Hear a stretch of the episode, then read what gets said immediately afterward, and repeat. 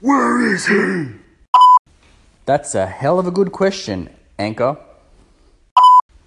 Now would be a really good time for me to play Bryan Adams' Please Forgive Me.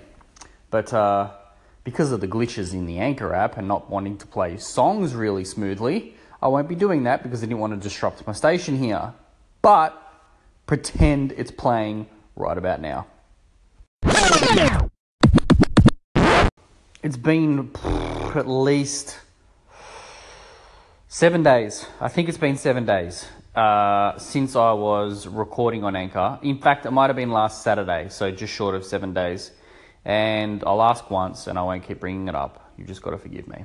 This week has been a hell of a crazy week with work. Things have been really busy, and I've been, uh, I don't want to make excuses, but just tired and the uh, priority list of things to do uh, preceded me getting on here on Anchor, even recording, even as being how easy it is for me to get on here and record. Um, I just had too much things in my mind, and I just didn't want to blabber on about the stuff that uh, probably wouldn't be exciting to talk about. But it's Friday morning, and everyone loves a Friday, and I'm sitting here drinking my coffee before I head off to work, and um, definitely inspired and missing the Anchor community. A lot's changed on here. In fact, a lot's changed in the world. Uh, in Australia, Sophie Monk uh, picked Stu as her bachelor over Jared. Uh, to Jared's tears and crumbling, uh, the poor bloke lost out. Uh, he did not win the love of his life, uh, and the world over is now watching him. Um, he he fell hard, very very quick for her. Um, you know, he wears his heart on his sleeve, and um, you know, hope he does well. And I didn't watch the whole series; I watched like one episode. So I'm, I'm talking like I'm like fully into the show, but uh, it's all over the news that um, you know Jared didn't win, and uh, I'm pretty sure his name's Stu. Stu's the guy who won. So apparently, for someone who wanted a, a normal guy to settle down and have a family with, and um, you know kids and everything like that. Uh, it turns out that uh, Sophie Monk wanted to choose someone who has uh, a very wealthy lifestyle and apparently can't have kids anyway. Uh, so, don't know how that works, but uh, good luck, Jared. Good luck.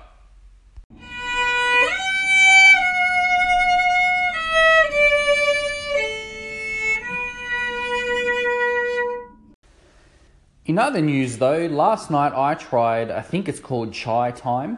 I'm not sure if anybody else has got that in other parts of the world. Uh, you've probably got some equivalent of it.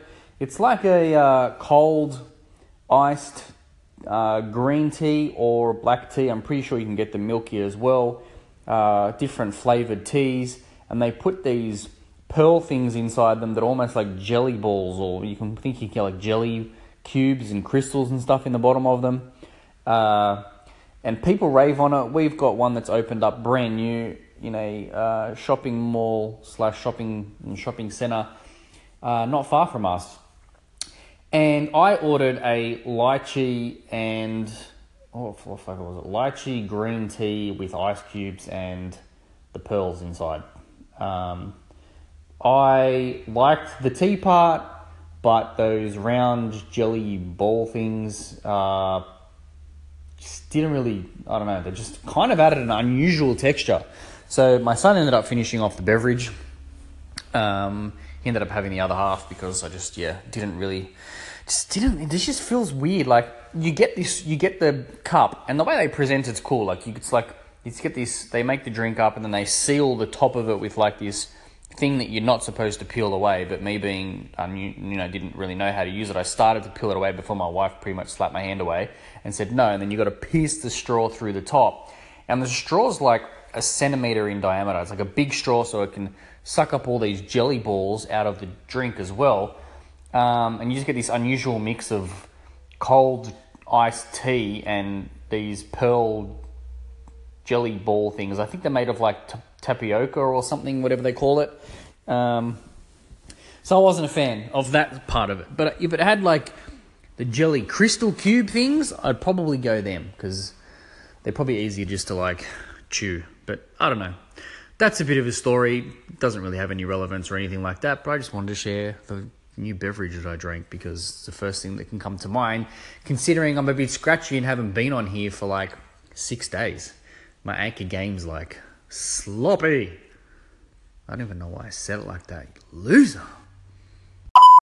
Overall, though, life is really good. We've got our final inspection, well, I hope it's our final inspection book for Wednesday next week, which we're super excited about on the countdown, hanging by the inbox, waiting for the email to tell us that our occupation certificate is ready so we can make the move.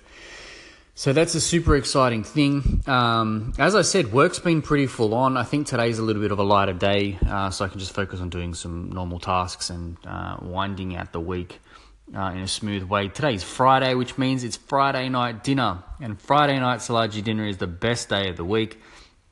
So it's going to be a good day to just chill out uh, and relax before we wind into the weekend, which I'm eagerly keen for. I'm enjoying the weekends um, and evenings so much more now that I've uh, stopped doing night shift work uh, a few years ago. It took a long time for me to kind of readjust to uh, backing out of night shift and you know being awake from ten o'clock at night till ten o'clock the next morning. Um, but I'm just yeah, just it really leaked into at the time home life and and uh, weekend life and chilling life, and now I'm just really enjoying the fact that I've got it back and just balanced a lot more. So uh, I'm just yeah, I'm keen for that.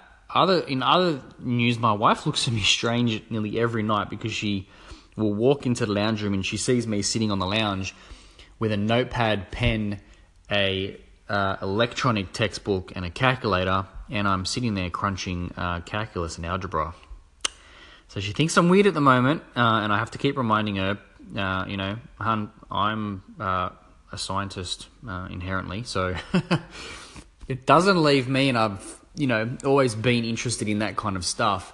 Um, but still refreshing over it. You know, I often test things out. Sometimes I get this uh, excitement to do something or bring something back out or retry something that I've, you know, that I used to do before.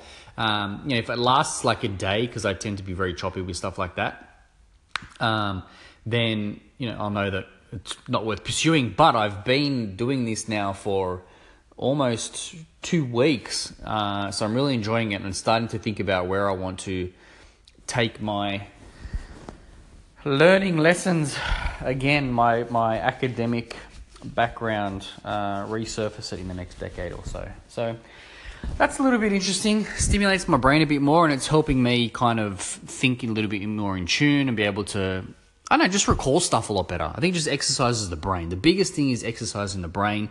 Um, just because uh, I think as you get older and you have to kind of remember lots of different things, particularly with work. I don't know if anybody else experiences this, but particularly with work, you know, if your job requires you to remember a lot of different stuff and be spatially separated across like an entire process and operation, um, if your job requires that, you have to remember a lot. Uh, and at times, it's you're gonna got to get into the habit of being able to bank certain things and certain facts and certain instances and occurrences with any job, um, and be able to recall them ad hoc. And what I found was is that general memory outside of all of that was just being a little bit sloppy and it just wasn't as sharp. Uh, so hopefully, if anything, uh, getting my brain to think a little bit more helps with that. Uh, I don't know if it's an age thing. I mean, I'm not old, I'm only like 31. Um, I don't know. But anyway, I'm going to start rambling. Uh, yes, and I forgot. Kids worldwide will be extremely happy this Christmas because the Tamagotchi was also re released. Tamagotchis were huge when I was in primary school. Um, if anybody doesn't know what a Tamagotchi is, it's like a little keychain device thing that has like a little tiny LCD screen that's about two centimeters by two centimeters. Usually it has like two or three buttons on it, maybe four, uh, and you'd basically have this digital pet that would crack open inside the uh, inside the little keyring, and you'd have to basically raise this little Pokemon looking thing up until uh, it grows big, and you'd feed it, you'd clean it, you'd wash it, you'd play with it, you'd if it was naughty at the time, you'd even smack it. I don't think that would have made it back in today with everybody freaking out and being offended with everything. Um, but yeah, like it was, uh, it was a huge thing. And in primary school, back in like the, it would have been the nineties, um, it was huge. And 20 years later now, I think it is, near the marks, I think it's the 20th anniversary now. Uh, they've re-released it. So, uh, I think a lot of kids are going to be excited around Christmas time uh, if Santa Claus brings it to them. Um, so, look, I'm going to wrap it up and finish off my coffee before I uh, head out the door for a day's worth of work. And I'll probably, hopefully, check in later on the day when I have something uh, exciting to talk about other than The Bachelorette, Tamagotchis, and uh, iced tea. Oh, thank you.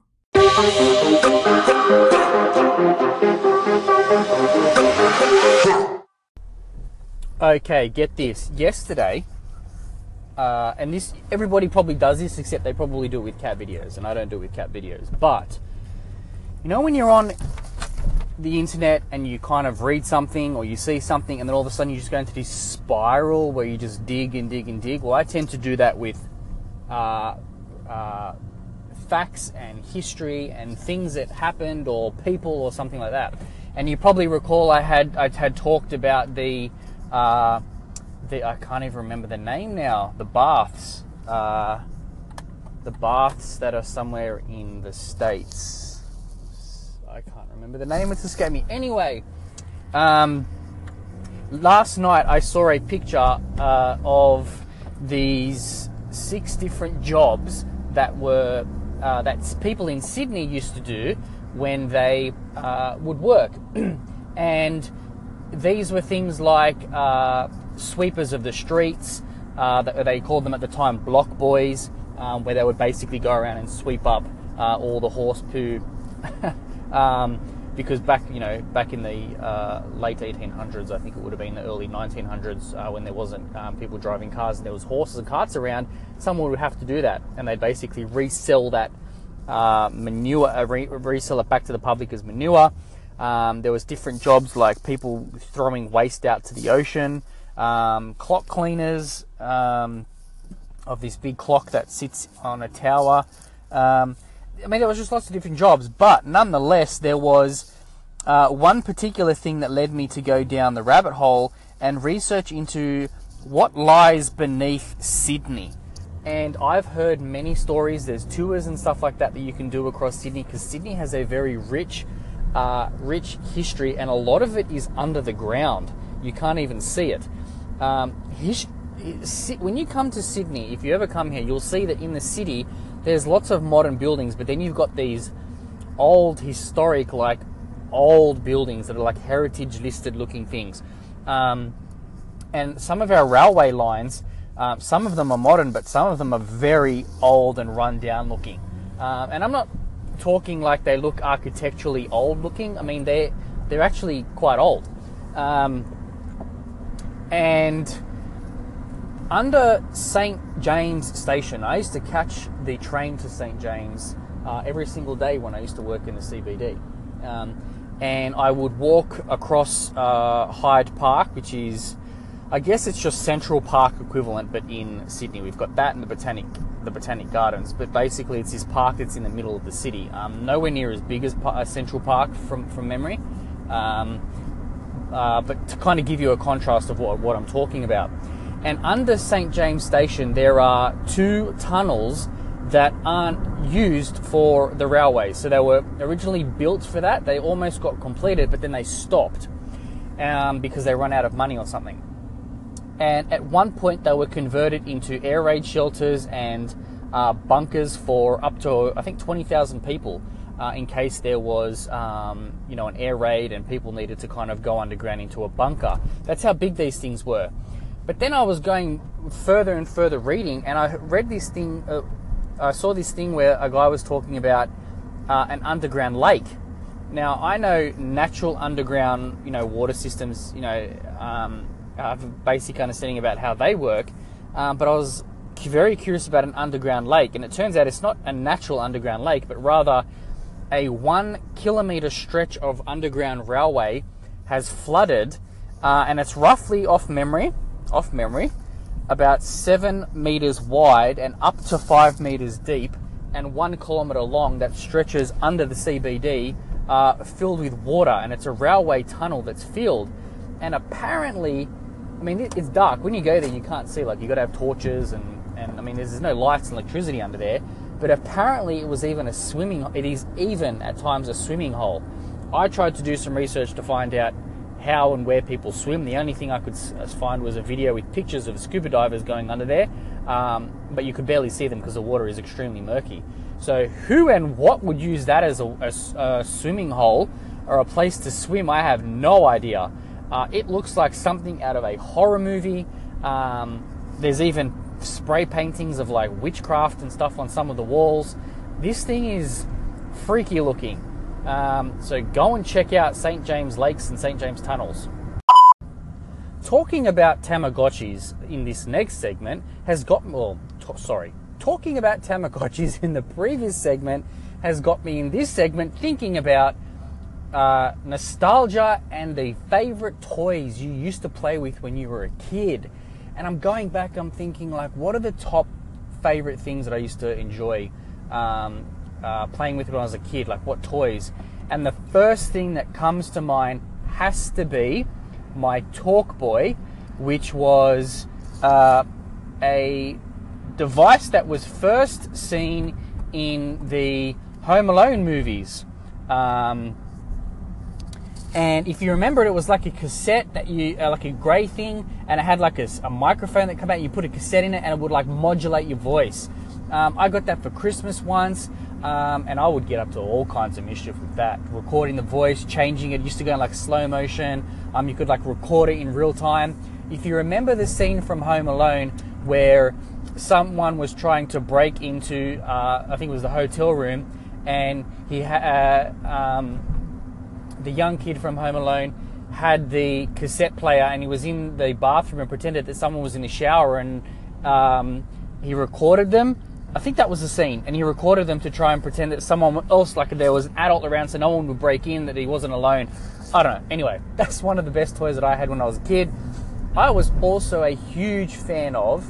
Uh, I wouldn't probably wouldn't even call it a toy. It was more like uh, well, it was more an educational toy, but anything where you had to like build something in a kit, like it might have been like build your own radio kit or um, you know science experiments like at home type kit where you get like little test tubes and stuff. Um, you have like a crystal growing kit, um, something where you would basically have or like a little circuit board, anything that came in like a had a box and it had all of these different things that you had to like build and put together. Those toys when I was a kid they were awesome. Um, the other thing that comes to mind was probably my my original Game Boy, like my 80s version, creamy grey coloured Game Boy. You know the one with like the dot matrix screen? It wasn't even black and white. It was virtually orange and black. There's this tinge of gold. Um, that was probably my other one. But thinking back, I also used to like inventing stuff too. Does anybody remember doing stuff like that as a kid? Or did you even do that as a kid? I used to love like building stuff from scratch. Like if there was like something that was broken, I like to pull it apart, put it back together again. That was always a fun childhood memory. I remember one time I had like a bicycle helmet and I got two uh, toilet paper rolls or like paper towel rolls and I had stuck them together and I had pulled apart this other toy that had these two little light globes in it with like a battery pack, and I'd like wire it up and stick it on top of the the toilet rolls that were stuck to the front of this bike helmet, and I pushed the little globes in through the front of the toilet rolls so that they'd light up, and I was trying to invent like a night vision headset goggle thing. Um, so I'd switch off the lights, and then lights would switch on inside these two little toilet paper rolls, and I'd feel like I was in night vision. It was stuff like that. That was what childhood was about. Like just, just fun. Nowadays, you just talk on Anchor while you're on the way to work. Oh, yeah, and I confess, the iced tea that I had yesterday was not lychee. I lied. I blatantly lied. It was guava. Guava and green tea. Apologies for that. Alright, it's time for a call in. This one's from Kiana. Hey Yvonne, how's it going? This is Kiana. I wanted to send a quick call in over here to your station and um, say thank you for stopping by Minds and checking out my show yesterday. Truly appreciate it. I'm glad that you were enjoying what you heard so far. Thanks for adding me to your carousel. And um, with that said, I'll be checking out your station as well. And I look forward to keeping in touch. So I will see you around the ways and I'll catch you on the next segment. Hey, Kiana. Thank you so much for your calling. Yes, I, I did add you to my carousel. Uh, I did love what you had on your over. Uh, uh, I can't even talk. I did love hearing what you had over on your station. Uh, apologies, it's taken me a couple of days to get your call in on here. As I said, I've been off the grid for a little bit, uh, but I am back on. I protect my carousel uh, like I protect. Uh, I don't even know what I was going to compare it to. I don't know, like a, like I don't know. I protect my carousel. Uh, I don't put uh, random um, people on my carousel only because if I load it up with a lot of people just for the point of favoriting in hoping of getting somebody to favorite my station, then I'll miss out on hearing the people I actually want to listen to. So I don't like the whole horse trade of, of favorite for favorite. Um, I never got into that on any other social media platform. Um, and I definitely don't do it here on Anchor. But I enjoyed what I heard with you, so I did add you to my to my uh, to my carousel. So thank you so much for uh, calling into my station and showing some love and appreciation back. Uh, it means a lot. And um, yeah, wherever you are in the world and whatever you're doing today, I hope that you have a fantastic one. So thanks again for your call in. Bye for now. Oh, thank you.